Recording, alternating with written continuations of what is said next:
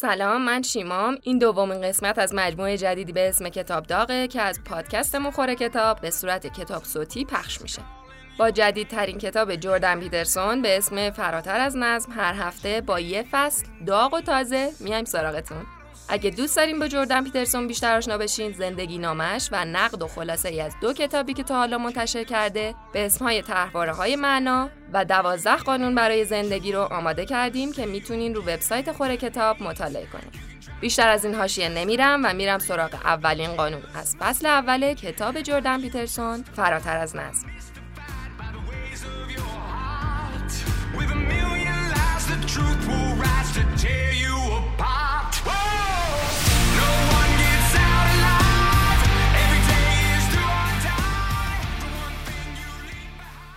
قانون اول از روی بیدقتی نهادهای اجتماعی یا دستاوردهای خلاقانه رو بدنام نکنید. تنهایی و سردرگمی برای سالها مراجعی داشتم که تنها زندگی می‌کرد. اون جدای از وضعیت زندگیش از جنبه های دیگه هم منزوی بود. روابط خانوادگی بسیار محدودی داشت. هر دو دخترش خارج از شهر زندگی می‌کردن و ارتباط چندانی با پدرشون نداشتن. تو شهر هم فامیل زیادی نداشت به غیر از یک پدر و خواهری که از اونا جدا شده بود. همسرش سالها پیش از دنیا رفته بود و تو مدت حدود 15 سالی که منو می‌دید تنها رابطه ای که به سختی برای نگه داشتنش تلاش می‌کرد بسیار ناراحت کننده با مرگ دوست دخترش تو یک تصادف به پایان رسید. وقتی ما کارمون رو به کمک هم شروع کردیم مکالماتمون کاملا خواسته و آگاهانه عجیب بود. اون به ظرافت های تعاملات اجتماعی عادت نداشت. بنابراین کلامی یا غیر کلامی فاقد اون مشخصه های هماهنگ و موزونی بود که ویژگی های روان اجتماعی رو مشخص می‌کنن. وقتی بچه بود کاملا از طرف هر دو والدش مورد بیتوجهی قرار گرفته و دل سرد شده بود. پدرش که اغلب اوقات حضور نداشت. تو تمایلاتش هم قافل و سادیست بود. مادرش اعتیاد مزمن به الکل داشت. تو دوران مدرسه اغلب معذب و مضطرب بود و شانس اینو هم نداشت که تو کل دوران تحصیلاتش معلمی به اون توجه واقعی کرده باشه. این تجربه ها باعث شده بود که مراجع من تمایل به افسردگی داشته باشه یا اگه گرایشات بیولوژیکی به سمت افسردگی داشت اونا رو بدتر می کرد.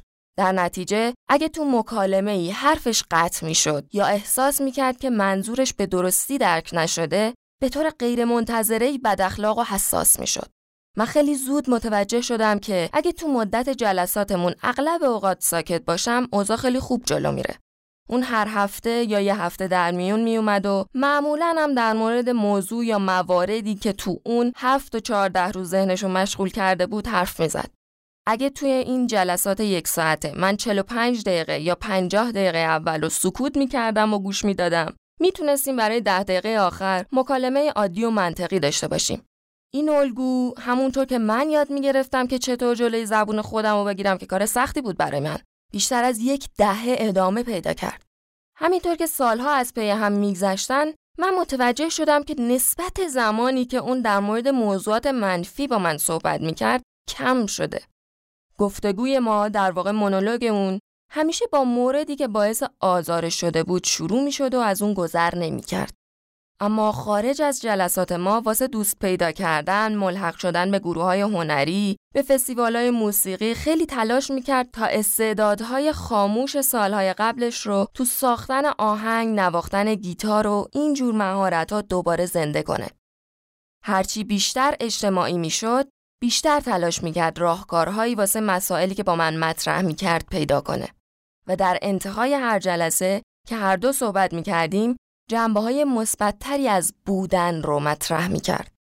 آهسته جلو می رفت اما پیوسته پیشرفت رو به رشدی داشت.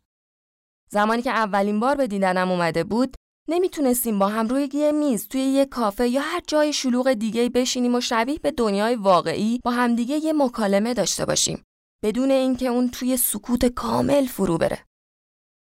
زمانی که دورمون با هم تموم شد اون میشست و شعراشو جلوی گروه کوچیکی از آدما می‌خوند و شانسشو واسه تبدیل شدن به یه استنداپ کمدین امتحان کرد. اون بهترین نمونه علمی و شخصی نکته ای بود که طی بیشتر از 20 سال تمرین روانشناختیم متوجه شده بودم. افراد برای ساماندهی به ذهنشون به ارتباط مداوم با دیگران نیاز دارن. ما باید به مسائل فکر کنیم تا بتونیم اونا رو ساماندهی کنیم و اغلب با حرف زدن فکر می‌کنیم. ما باید در مورد گذشته حرف بزنیم تا نگرانی های بیش از حد و بی اهمیت رو از همدیگه تشخیص بدیم. در غیر این صورت این افکار آزاردهنده میشن و فکر ما رو از مسائلی که واقعا مهمن منحرف می‌کنن.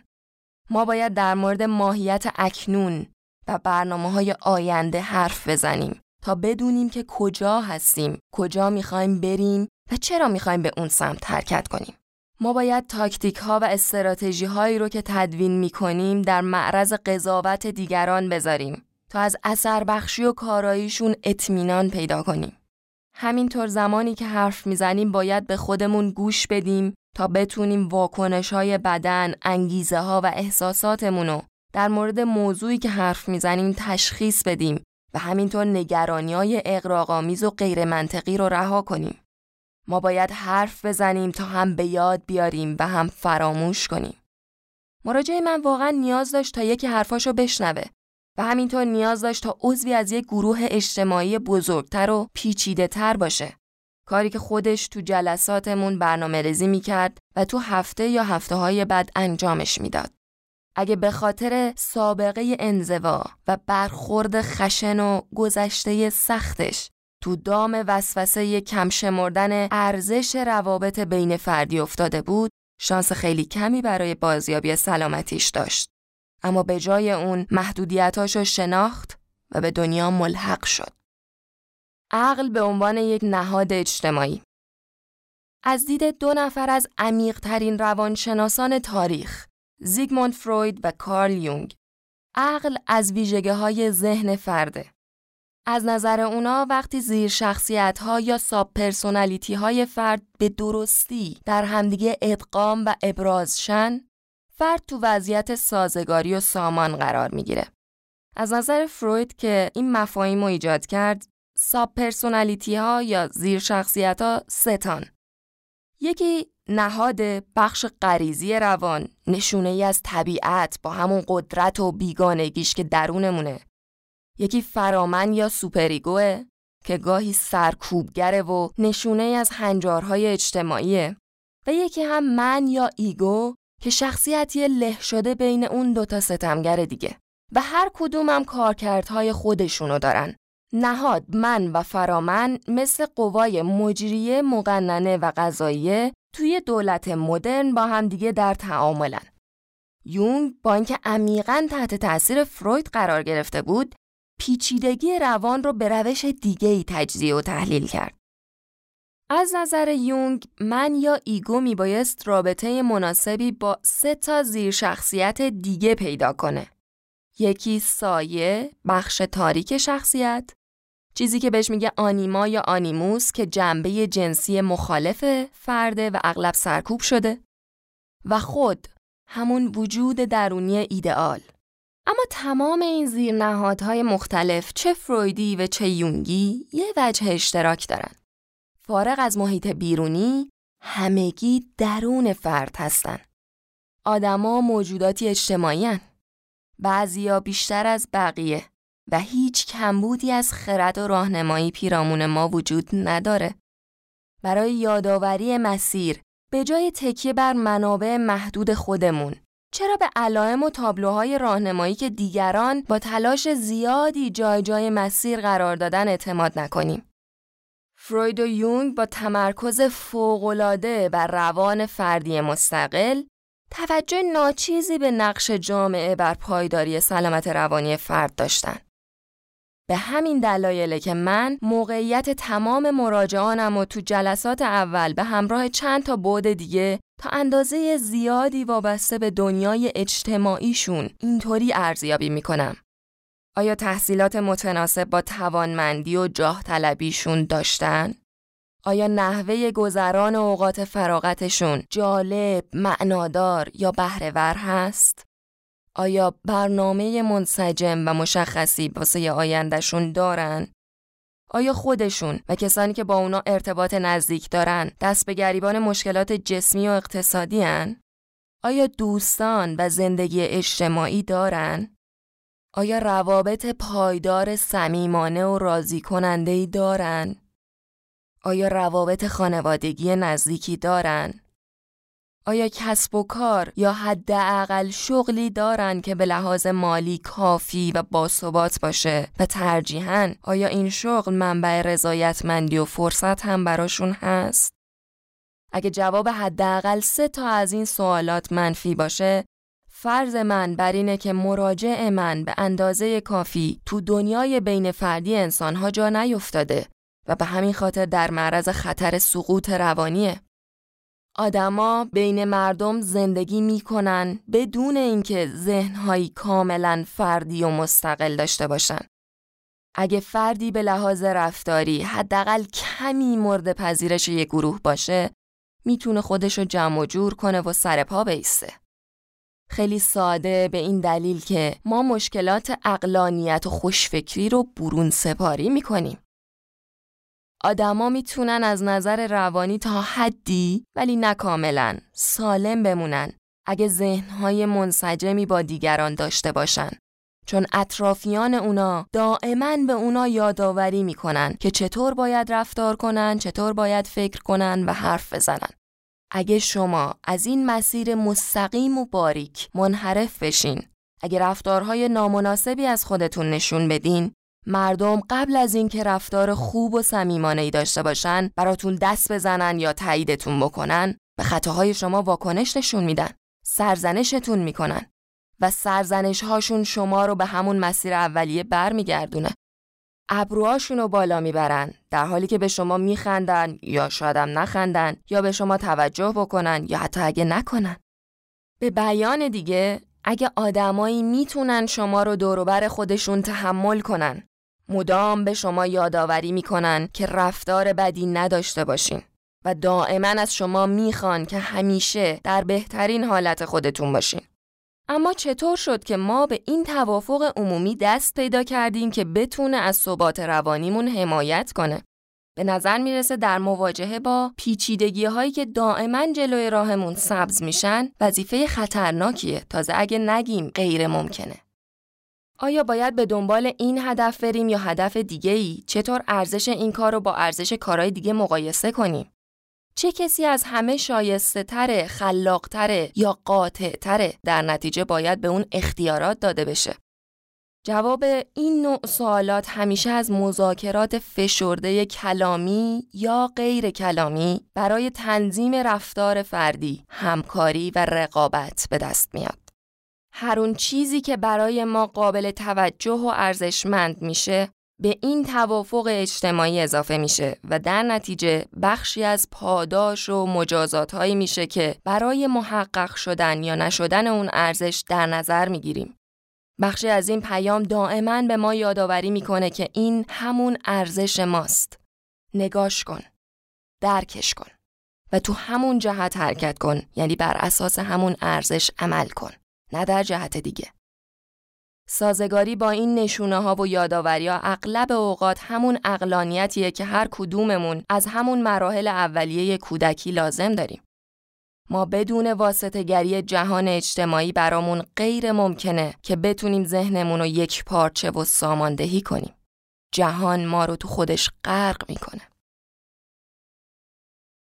اهمیت اشاره کردن من از بابت داشتن یه نوه الیزابت اسکارلت پیترسون کوریکووا که مرداد 1396 متولد شد آدم خوشبختیم.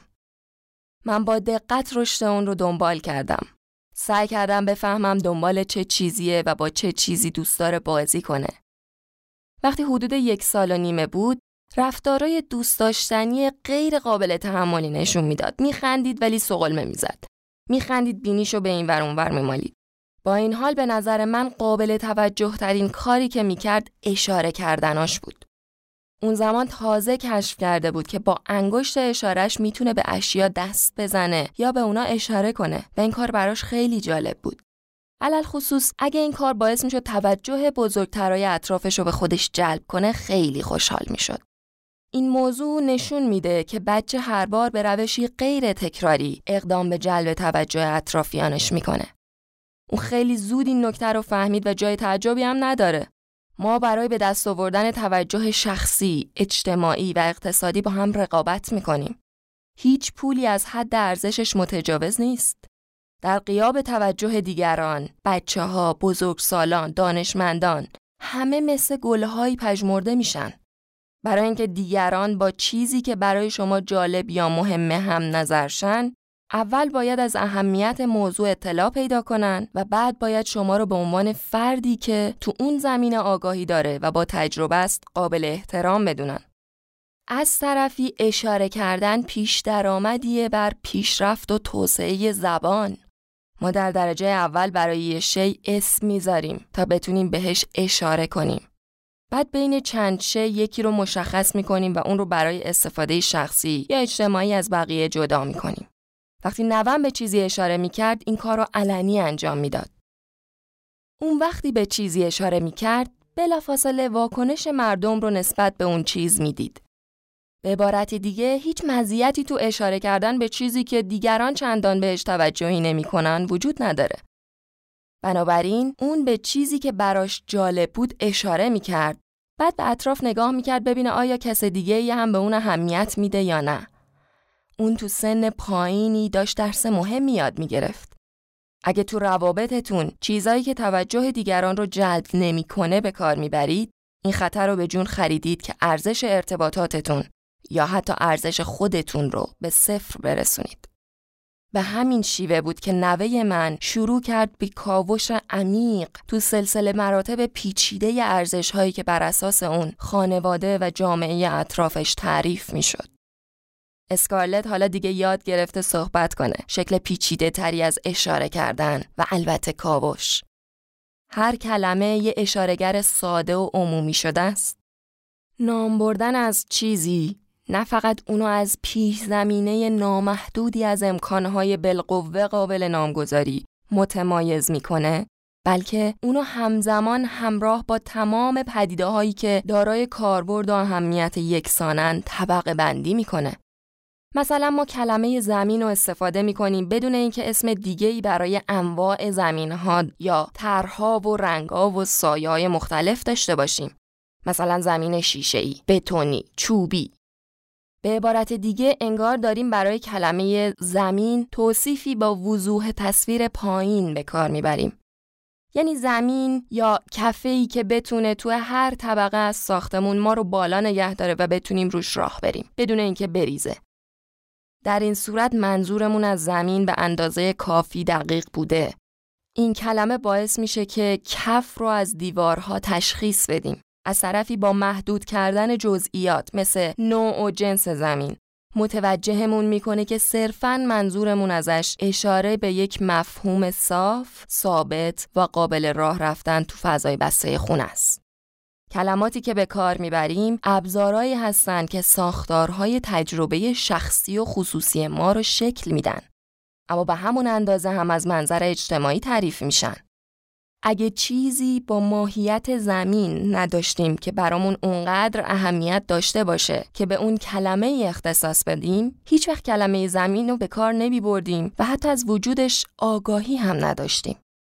بنابراین صرف نامگذاری پدیده ها و البته توافق کردن درباره استفاده از اون کلمه بخش مهمی از این فراینده که به موجبش پدیده ها و واقعیت های بسیار پیچیده از قالب دنیای ارزش ها تقلیل پیدا می‌کنن و ساده میشن.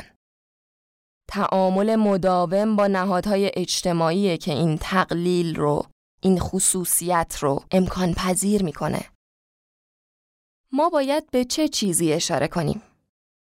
دنیای اجتماعی از طریق ساده سازی و مشخص کردن مسائل به ما کمک می‌کنه تا بفهمیم چه چیزایی مهمن. اما اهمیت داشتن یعنی چی؟ چرا به چیزی مهم میگیم؟ فرد توسط دنیای اجتماعی شکل می‌گیره. اما نهاد اجتماعی هم از نیازهای افرادی که سازنده اون نهاد هستند تأثیر میپذیره. برای تأمین نیازهای زندگی باید مقدماتی فراهم کرد. ما نمی‌تونیم بدون غذا، آب، هوای تمیز و سرپناه زندگی کنیم.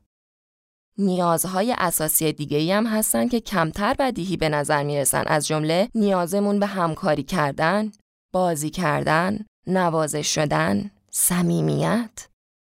همه اینها که به هیچ وجه لیست طولانی هم نیست از ضروریات زیست شناختی و روان شناختیمان. ما باید بتونیم به اون المانایی که احتیاجات زندگیمون رو فراهم می‌کنن اشاره کنیم و بعد از اونا استفاده کنیم. این حقیقت که ما موجوداتی عمیقا اجتماعی هستیم مجموع محدودیت های دیگه ای هم به وضعیتمون اضافه می‌کنه. ما باید به گونه ای ادراک و رفتار کنیم که نیازهای روانشناختی و زیستی ما رو برآورده کنه اما از اون جایی که هیچ کدوم از ما تو انزوا زندگی نمی کنیم و نمی‌تونیم که تو انزوا زندگی کنیم این رفتار و ادراک باید به شیوهی باشه که تایید دیگران رو هم به دست بیاریم.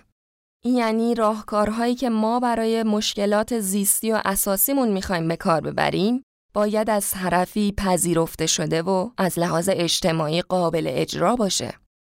شایسته است که عمیقتر بفهمیم چطور ضرورت جهان راه حلهای مناسب و برنامه های قابل اجرا رو محدود می‌کنه. اولا همونطور که پیشتر اشاره کردیم در اصل همچین برنامه‌ای باید یک مشکل واقعی را حل کنه. ثانیا در رقابت با برنامه های دیگه باید مورد تایید دیگران باشه. در غیر این صورت دیگران همکاری نمی‌کنن و مخالفت می‌کنن. بنابراین اگه من برای چیزی ارزش قائلم باید نحوه ارزش گذاری اون رو طوری تعیین کنم که بالقوه به دیگران نف برسونه. ارزش من نباید فقط برای من مفید باشه. باید برای من و برای اطرافیانم خوب باشه. حتی این ویژگی هم به اندازه کافی خوب نیست. به این معنی که محدودیت های بیشتری در مورد نحوه ادراک و رفتار در جهان وجود داره. نحوه ارزش گذاری و مشاهده من در جهان به طور جدایی ناپذیری با برنامه من، خانوادم و در سطح وسیعتر جامعه در هم تنیده.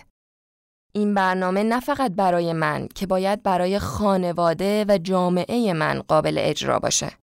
علاوه بر اون نه تنها باید برای اکنون مفید باشه بلکه نباید خطری برای آینده یه هفته بعد، یه ماه بعد یا یه سال بعد حتی یک دهه و یک قرن بعد ایجاد کنه.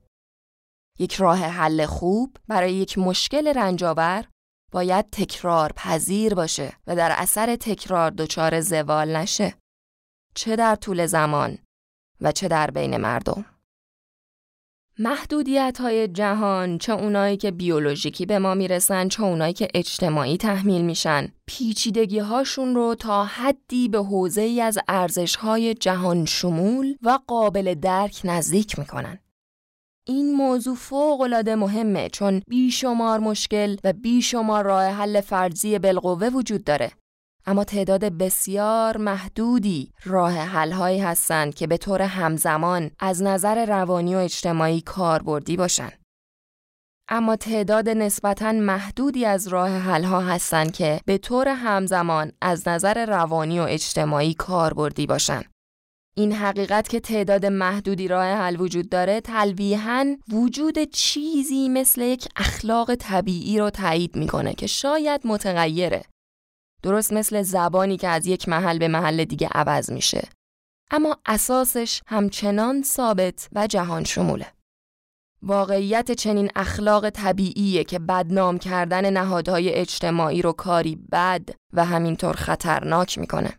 چون همچین نهادهای اساسا اینطور تکامل پیدا کردن که مشکلات رو حل کنن تا زندگی ادامه پیدا کنه. اما به هیچ وجه بینقص نیستن. بهتر کردنشون به جای بدتر کردنشون باید بدونیم که یک مشکل بسیار پیچیده ایه. بنابراین من باید پیچیدگی دنیا رو در نظر بگیرم اون وقت اون مشکل رو به یک نقطه کوچیک کاهش بدم تا بتونم براش کاری بکنم و در این حین باید دیگران و آیندهشون رو هم در نظر بگیرم. چطور همچین کاری رو می‌تونم انجام بدم؟ به کمک ارتباطات و مذاکره؟ با برون سپاری مشکلات شناختی خیلی پیچیده به منابع جهان گسترده تر. افرادی که هر جامعه رو تشکیل میدن به لحاظ زبانی با هم رقابت و همکاری می‌کنن. اگرچه تعامل زبانی هیچ وقت ابزار همکاری و رقابت رو تضعیف نمی‌کنه یا دست کم نمیشمره. کلمات از توافق جمعی آدما ایجاد شدن و همه باید در مورد دلیل استفاده از یک کلمه موافق باشن. چارچوب کلامی ما که کمک می‌کنه جهان رو محدود بکنیم نتیجه چشماندازی از ارزش هاست که از نظر اجتماعی ساخته میشه و همینطور هم از منظر محدودیت های بیرحمانه خود واقعیت ساخته میشه. این موضوع کمک می‌کنه تا بتونیم به این چشمانداز شکل و فرم بدیم و البته نه صرفا شکل و فرمی قدیمی. اینجاست که سلسله مراتب با وضوح بیشتری وارد صحنه میشه. این موضوع کمک می‌کنه تا بتونیم به همچین چشماندازی شکل و فرم بدیم و البته نه صرفا شکل و فرم قدیمی. اینجاست که سلسله مراتب با وضوح بیشتری وارد صحنه میشه. کارهای ورودی این سلسله مراتب باید دریافت شن وگرنه مردم از گرسنگی، تشنگی یا در معرض چیزای ناشناخته قرار گرفتن میمیرن یا از تنهایی و لمس نشدن میمیرن. اون کارهایی که باید انجام شن باید مشخص شه و باید برای انجام دادنشون برنامه ریزی کرد. مهارت‌های پیش نیاز این برنامه ریزی باید یاد گرفته شن. این کارهای مهم یعنی برنامه ریزی و مهارت‌های لازم درست مثل اجرای برنامه ای از پیش گفته؟ باید تو محیط اجتماعی در معرض همکاری دیگران و یا رقابت با دیگران قرار بگیرن. در نتیجه برخی افراد تو حل مسئله بهتر از بقیه این تنوع تو توانایی در کنار تعدد مشکلات و عدم امکان آموزش دادن به همه تو همه زمینه ها لزوما یک ساختار سلسله مراتبی ایجاد می‌کنه که در حالت ایدئال بر اساس رسیدن به یک شایستگی حقیقی به وجود اومده. همچین سلسله مراتبی در اصل ابزاری دارای ساختار اجتماعی که باید برای دستیابی اثر بخش به وظایف ضروری و ارزشمند به کار بره. همزمان این سلسله مراتب یک نهاد اجتماعیه که روند پیشرفت و صلح و امکان پذیر می‌کنه. از پایین به بالا. باتم آپ. اجماع نظر در مورد ساختن فرضیات گفته و ناگفته که ارزش توصیف جوامع ما رو داشته باشه ریشه باستانی داره. همچین اجماع نظری در طول صدها میلیون سال در حال شکلگیریه. در نهایت اینکه چطور باید رفتار کنید در واقع شکل کوتاه شده و کوتاه مدت و آنی این سوال بنیادی و قدیمیه که چطور باید زنده بمونید. بنابراین نگاه کردن به گذشته های دور با آغاز زنجیره تکاملی درست به ابتدای همه چیز و تعمل درباره اونچه که مهمه آموزنده است از منظر تکاملی قدیمی ترین ارگانیسمای چند سلولی که صرفاً برای اهداف بقا کاملا کافیان متشکل از سلول های حسی حرکتی نسبتاً نامجزان. این سلولا بعضی از حقایق یا ویژگی های محیط مستقیما رو خروجی موتور همون سلولا به صورت یه رابطه لزوما یک به یک ترسیم می‌کنن. الان بهتر میگم این جمله رو. محرک الف به معنای پاسخ الفه و نه هیچ چیز دیگه. همینطور که محرک به به معنای پاسخ بس. بین موجودات متنوع و پیچیده تر موجوداتی که تو جهان طبیعی بزرگتر و معمولاً بارزترن عملکردهای حسی و حرکتی مجزایی از همن و هر کدوم عملکردی تخصصی دارن. به این معنی که سلول های دسته اول یعنی همون سلول های حسی الگوهایی تو جهان شناسایی می‌کنن و سلول های دسته دوم حرکتیا الگوهایی برای خروجی موتور تولید می‌کنن. این تمایز تخصصی تو عمل کرد امکان شناسایی و ترسیم طیف گسترده تری از الگوها و کنشها و واکنشها رو ایجاد کرده. دسته سوم سلول ها سلول های عصبی گاهی اوقات ظاهر میشن و به عنوان واسطه محاسباتی بین دو تا دسته اول عمل می‌کنن. تو بین این گونه ها که تونستن سطحی از عملکرد عصبی ایجاد کنن، الگوی ورودی یکسان می‌تونه الگوی خروجی متفاوتی ایجاد کنه. مثلا وابسته به تغییراتی که تو محیط بیرونی یا شرایط درونی و روانی موجود ایجاد میشه. با افزایش پیچیدگی های سیستم عصبی و ظهور هرچه بیشتر لایه های واسطه عصبی رابطه بین یک واقعیت ساده و خروجی حرکتی اون به طور فضایندهی پیچیده غیر قابل پیش بینی و ماهرانه میشه. اونچه ظاهرا یه ورودی با یک وضعیت یکسان به نظر می‌رسه می‌تونه به طرق مختلفی درک شه و دو دریافت مختلف از یک رفتار ممکنه پاسخهای بسیار متفاوتی ایجاد کنه. کار بسیار سختیه که حتی منزوی ترین موجودات دنیا مثل موشای آزمایشگاهی رو به حدی بتونین عمیقا محدود کنین که رفتارشون تو آزمایش های تا حد امکان مشابه قابل پیش بینی باشه. مادامی که لایه های بافتای عصبی واسطه بین احساس و عمل تکثیر میشن با همدیگه متفاوت هم میشن. حالا سیستم های اصلی انگیزشی مثل گرسنگی، تشنگی، خشم و غیره پدید میان که اغلب تحت عنوان محرکه های انگیزشی شناخته میشن و ویژگی ها و تنوع حسی و رفتاری اضافه می‌کنن. سیستم های عاطفی به همین ترتیب و بدون علامت مشخصی جایگزین انگیزه ها میشن بعدش. سیستم های شناختی خیلی دیرتر ظهور می‌کنن. در آغاز احتمالاً به صورت تخیل شکل می‌گیرن و بعد فقط در بین انسانها به شکل یک رفتار تمام ایار در میان. بنابراین در بین پیچیده ترین موجودات یک سلسله مراتب درونی از ساختار وجود داره از عکس عمل غیر ارادی از طریق محرکه انگیزشی گرفته تا عمل به واسطه زبان در مورد خاص انسانها که باید قبل از اینکه به صورت یک پارچه و متحد عمل کنه سازماندهیشه و یک نقطه رو هدف بگیره. اما سلسله مراتب چطور سازمان یافته؟ همین ساختاری که در قالب قسمت‌های زیادی از پایین به بالا و تو بازه های طولانی زمان تکاملی پدید اومده. در واقع به همون پاسخی برگشتیم که قبلا به اون اشاره کرده بودیم. از طریق همکاری و رقابت مداوم همون شوخی همیشگی مبارزه برای منابع و موقعیت یا همون تعریف تنازع بقا و تولید مثل این اتفاق در طول زمان غیر قابل تصوری طولانی که مشخصه تکامله و همینطور تو دوران بسیار کوتاه زندگی هر فرد اتفاق میافته. مذاکره برای کسب موقعیت ارگانیسم ها رو تو سلسله مراتب های مختلفی که وجود داره و کارشون کنترل دسترسی به منابع حیاتی مثل سرپناه، تغذیه و جفتگیری دستبندی می‌کنه.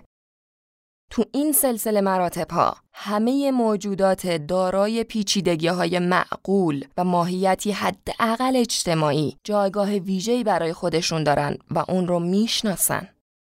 همینطور همه موجودات اجتماعی مادامی که جایگاه خودشون رو تو گروه می‌فهمن اون چرا که توسط سایر اعضای گروه ارزشمند تلقی میشه یاد می‌گیرن و معنای پیچیده چه زمینی و چه سریح از مفهوم ارزش درک می‌کنن. در یک کلام سلسله مراتب داخلی که واقعیت ها رو به اقدامات ترجمه می‌کنه منعکس کننده سلسله مراتب بیرونی در تشکیلات اجتماعی. به عنوان مثال روشنه که شامپانزه های یک گروه جهان اجتماعی خودشون و رتبه بندی های این سلسله مراتب رو با جزئیات خوبی درک می‌کنن. اونا می‌دونن چی مهمه چه کسی دسترسی ممتازی به اون مهم داره. اونا همچین نکاتی رو طوری می‌فهمن که انگار بقا و تولید مثلشون بهش بستگی داره. همونطور که واقعا بستگی داره. نوزاد نورسیده به سه دسته واکنش غیر ارادی و نسبتاً قطعی مجهزه. مکیدن، گریه کردن و تعجب کردن. اینا نقاط شروع طیف وسیعی از مهارت‌های عملیان که با بلوغ انسان رشد می‌کنن. کودکان تا سن دو سالگی و اغلب واسه خیلی از مهارت‌ها خیلی زودتر از اون می‌تونن با تمام حواسشون جهتگیری کنن، صاف را برن، از دستهای مجهز به انگشت شست برای برآوردن نیازهاشون استفاده کنن و خواسته ها و نیازهای خودشون رو کلامی و غیر کلامی ابراز کنن که البته این مثال نمونه جزئی از این دست مثال است. این آرایش عظیم توانایی های رفتاری اول تو دستبندی های پیچیده ای از احساسات و محرک های انگیزشی انسجام پیدا می‌کنه مثل عصبانیت، غم، ترس، شادی، قافلگیری، موارد دیگه. و بعد برای انجام هر هدف خاص و محدودی که کودک رو تو اون لحظه الهام میبخشه سازمان میده و سپس به طور فضاینده تو بازه های زمانی طولانی تر این کار رو تکرار می‌کنه. این کودک در حال رشد همینطور که باید یاد بگیره عملکرد انگیزشیش رو که در حال حاضر بهش مسلطه با سایر حالتهای انگیزشی درونیش هماهنگ انجام بده. به عنوان مثال امیال جداگانه برای غذا خوردن، خوابیدن، بازی کردن اینا همه باید در همزیستی با هم باشن بتونن خودشون رو به صورت مطلوبی بروز بدن. و همینطور باید یاد بگیره که این عملکرد انگیزشی رو در هماهنگی با خواسته ها امور عادی و فرصت های محیط اجتماعی اصلاح کنه. این اصلاح و یادگیری از روابط مادر و فرزند شروع میشه و بازی کردن تو اون شرایط محدود اما همچنان اجتماعی ادامه پیدا می‌کنه. بعد وقتی کودک به حدی از بلوغ رسید که سلسله مراتب درونی عاطفی و عملکردهای انگیزشیش رو بشه حتی تو بعضی مواقع در قالب یه چارچوبی با یک هدف انتظایی، آگاهانه و تعاملی فرض کرد، اون وقت این کودک آماده است که با دیگران بازی کنه. مثل زمانی که میاد میگه بیا خاله بازی کنیم. و با گذشت زمان به روشی پیچیده و ماهرانه این کار رو یاد می‌گیره. همونطور که روانشناس بزرگ رشد ژان پیاژه مشاهده کرد گفت بازی کردن با دیگران بستگی به مهیا کردن جمعی از همبازی های کودک با یه هدف مشترک داره. ایجاد جمعی با یک هدف مشترک که در گروه قوانین حاکم بر همکاری و رقابت برای اون هدف و مقصود بازیه یه جهان کوچیک اجتماعی رو تشکیل میده. همه جوامع رو میشه به عنوان نسخه از این بازی یا مضمون در نظر گرفت. تو همه جوامع کارآمد و مناسب قوانین اساسی یک بازی جوانمردانه که نوعی از تقابل شرایط و زمانه ناگزیر مال میشه. بازی ها مثل راه حل های هر مشکل باید از نظر تکرارپذیری قابل تحمل باشن و برای این تکرارپذیری اصولی وجود داشته باشه. به عنوان مثال پیاژه گمان می کرد که بازی های داوطلبانه تو رقابت با بازی های تحمیل شده و تحت فشار و زور پیشتاز میشن. چون مقداری از انرژی که میشه صرف خود بازی کرد با هر ماهیتی که داره باید برای اعمال فشار به هدر بره. شواهدی وجود داره که حاکی از ظهور همچین مقدمات داوطلبانه بازی مانندی در بین خیشاوندان غیرانسانی ما هم هست. قوانین جهان شمول یک بازی جوانمردانه شامل توانایی تنظیم عواطف و انگیزه ها تو زمان همکاری و رقابت برای دسترسی به یک هدفه که در عین حال بخش از توانایی بازی کردنه. و مثل اون چیزی که قبلا گفتیم اراده و توانایی برای ایجاد روابط متقابل سودمند در طول زمان و شرایطه. اما زندگی به سادگی یک بازی نیست. بلکه مجموعه ای از بازی هاست که تو هر کدوم وجوه مشترکی وجود داره هر اونچه که یک بازی رو تعریف می‌کنه و وجوه یکتایی وجود داره که در غیر این صورت توجیهی برای وجود چندین بازی نبود. دست کم یک نقطه شروع وجود داره. مثل دوران مهد کودک، امتیاز صفر صفر، اولین قرار ملاقات، شروع اولین شغل، این مجموعه ای از بازی ها نیاز به بهبود و روشی برای تایید کردن و نمایش اون بهبود داره و از طرفی مستلزم یه هدف مطلوبه مثل فارغ تحصیلی از مدرسه، مثل برنده شدن، ساختن یک رابطه عاشقانه برای همیشه و داشتن یه شغل معتبر. به دلیل همین وجه اشتراکات، مفهومی مثل اخلاق یا به عبارت بهتر یک فرا اخلاق وجود داره.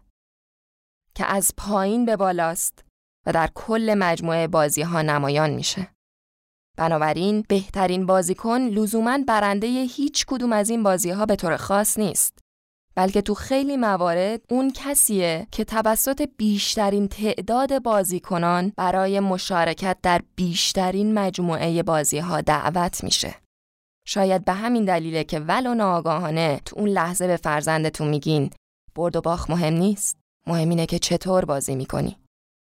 حالا واقعا چطور باید بازی کنیم تا در بین مطلوب ترین بازیکنان باشیم؟ چه ساختاری باید درون شما شکل گرفته باشه تا همچین بازی امکان پذیر شه؟ این دو سال آخر به هم وابستن. چون ساختاری که شما رو قادر به بازی کردن می‌کنه و با افزایش روزافزون و با دقت خودکار بر حسب عادت صورت می‌گیره فقط تو فرایند تمرین مداوم هنر یک بازی صحیح ظاهر میشه. کجا ممکنه یاد بگیرید چطور بازی کنین؟ هر کجا. کافی خوششانس باشید و هوشیار. سودمندی شخصیت ابله کار مفیدیه که بتونین جایگاه خودتون رو تو پایین یک سلسله مراتب به دست بیارید. این کار به پیشرفت احساس شکرگزاری و فروتنی شما کمک می‌کنه. شکرگزاری چون همیشه افرادی وجود دارن که مهارت و تخصصشون از شما بیشتره و شما هم باید هوشمندانه از این موضوع خوشحال باشید. به خاطر مشکلات جدی و پیچیده‌ای که باید حل کنیم. شکافای ارزشمند بسیاری هست که میشه اونا رو پر کرد. همینطورم این واقعیت که آدمهایی هستن که این شکافها رو با مهارت‌های قابل اطمینان و مبتنی بر تجربه پر می‌کنن موضوعی که حقیقتا باید به خاطرش سپاسگزار بود. و به فروتنی شما کمک می‌کنه چون بهتر اینه که فرض رو بر ناآگاهی و استقبال از یادگیری گذاشت تا آگاهی کافی و در نتیجه ریسک کور موندن نسبت به خطرات. بهتر دوستانی برای خودتون پیدا کنین که دوستیتون بر اساس ناآگاهی شما شکل گرفته باشه تا آگاهیتون. چون احتمال موفقیت نامحدودی از منبع اول وجود داره در حالی که احتمال دومی محدوده. وقتی تو تنگنا و فشار قرار می‌گیرید که اغلب به خاطر لجبازی و کل شقی خودتون در پافشاری روی فرضیات قابل تحسینتونه تنها چیزی که می‌تونه به شما کمک کنه اینه که فکر کنید هنوز چه چیزی رو یاد نگرفتید مبتدی بودن و از بعضی جهات مبتدی باقی موندن نه تنها لازم بلکه مفیده به همین دلیل تو کارت های تاروت و کارت های آدم های مورد علاقه افراد شهودی رومانتیک فالبین و کلاهبردار کارت ابله رو درست عین همدیگه کارتی مثبت تعبیر می‌کنن. این موضوع از جنبه های مختلفی بحثش در این فصل باز شده. ابله یک مرد جوان و خوشتیپه که نگاهش رو به بالا هاست در حالی که نور خورشید چشماشو می‌زنه. او می‌خواد تو کوهستان ها سفر کنه و قصد داره صخره‌ای که پیش روشه رو با بی احتیاطی پشت سر بگذاره. اما آیا واقعا همچین قصدی داره؟ با این حال قدرتش دقیقا به خاطر علاقه که به خاطرش حاضر خطر سقوط کردن رو به جون بخره اما یک بار دیگه تجربه تو اوج بودن رو داشته باشه. کسی که مایل نیست یک مبتدی ابله باشه نمی‌تونه چیزی یاد بگیره. به همین دلیل هم هست که کارل یونگ از بین تمام دلایل دیگه با استناد به همین دلیل شخصیت ابله رو به عنوان پیش درآمدی برای کهن الگوی نجات دهنده همون فرد کامل آن نجات دهنده قایی در نظر گرفته. مبتدی یا همون شخصیت ابله پیوسته با خودش و به همون اندازه با دیگران باید صبور و بردبار باشه.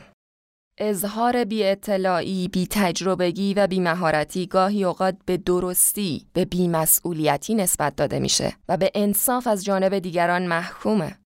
عدم کفایت شخصیت ابله اغلب نتیجه اجتناب ناپذیری آسیب پذیری هر فرده تا یک شکست واقعی اخلاقی. بسیاری از چیزهای عالی از کوچیک شروع میشن و در ابتدا نادان و بیفایدن این درس هم درست مثل سنت و فرهنگ بین آدما جا افتاده. به عنوان مثال به قهرمانای والت دیزنی مثل پینوکیو، سیمبا و هری پاتر جادویی جی کی رولینگ نگاه کنین. پینوکیو اول یک عروسک چوبی و بازیچه تصمیمات همه بود به جز خودش.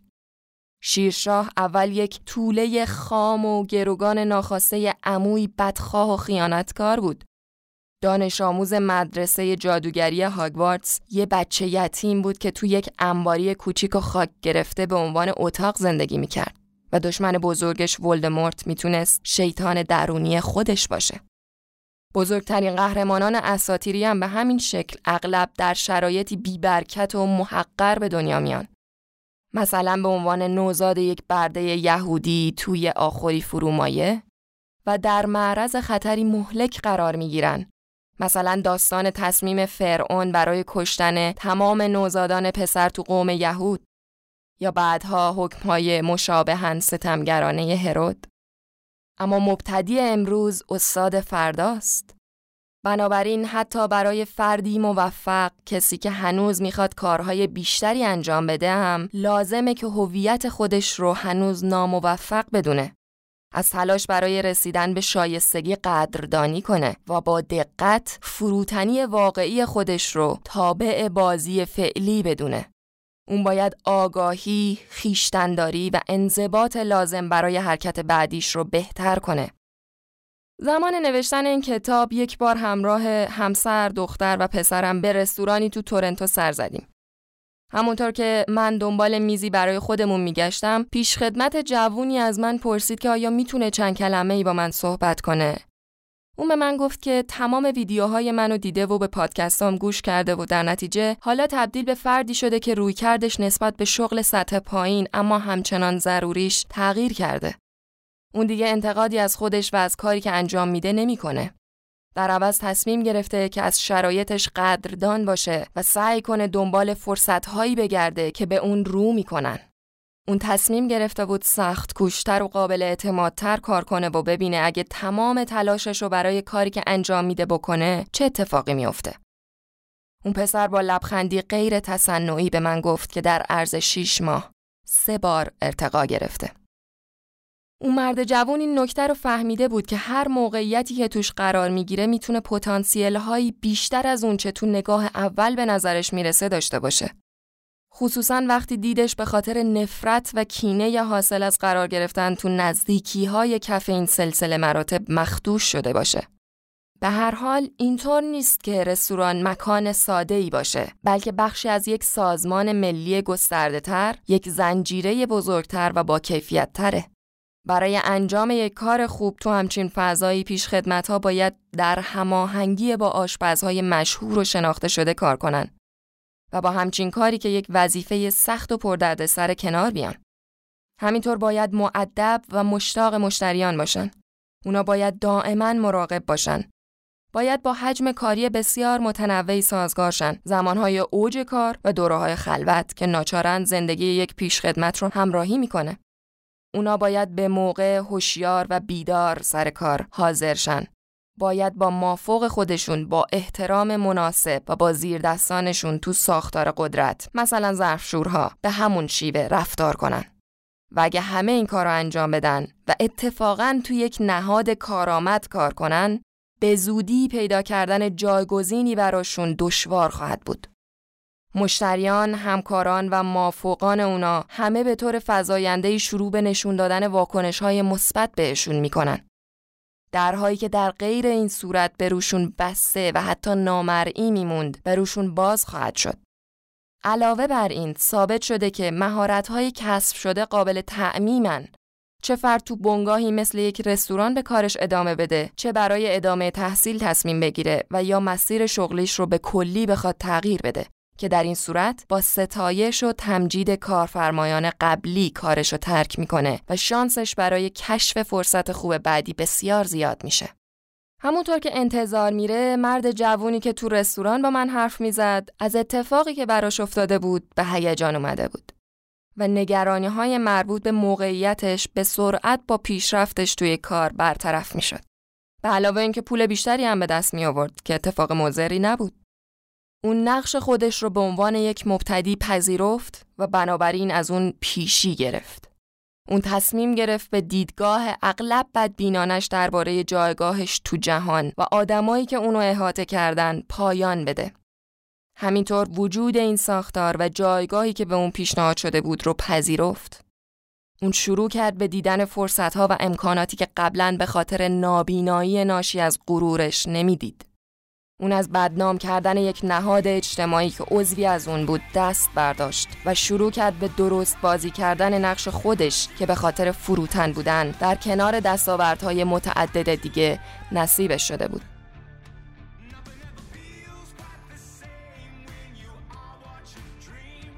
قسمتی که گوش کردین اولین فصل کتاب فراتر از نسل نوشته جردن پیترسون بود. این فصل طولانی ترین فصل کتاب بود و ما هم تصمیم گرفتیم تو دو قسمت پخشش کنیم. برای ترجمه این کتاب گویندگی و تدوینش زمان زیادی گذاشتیم.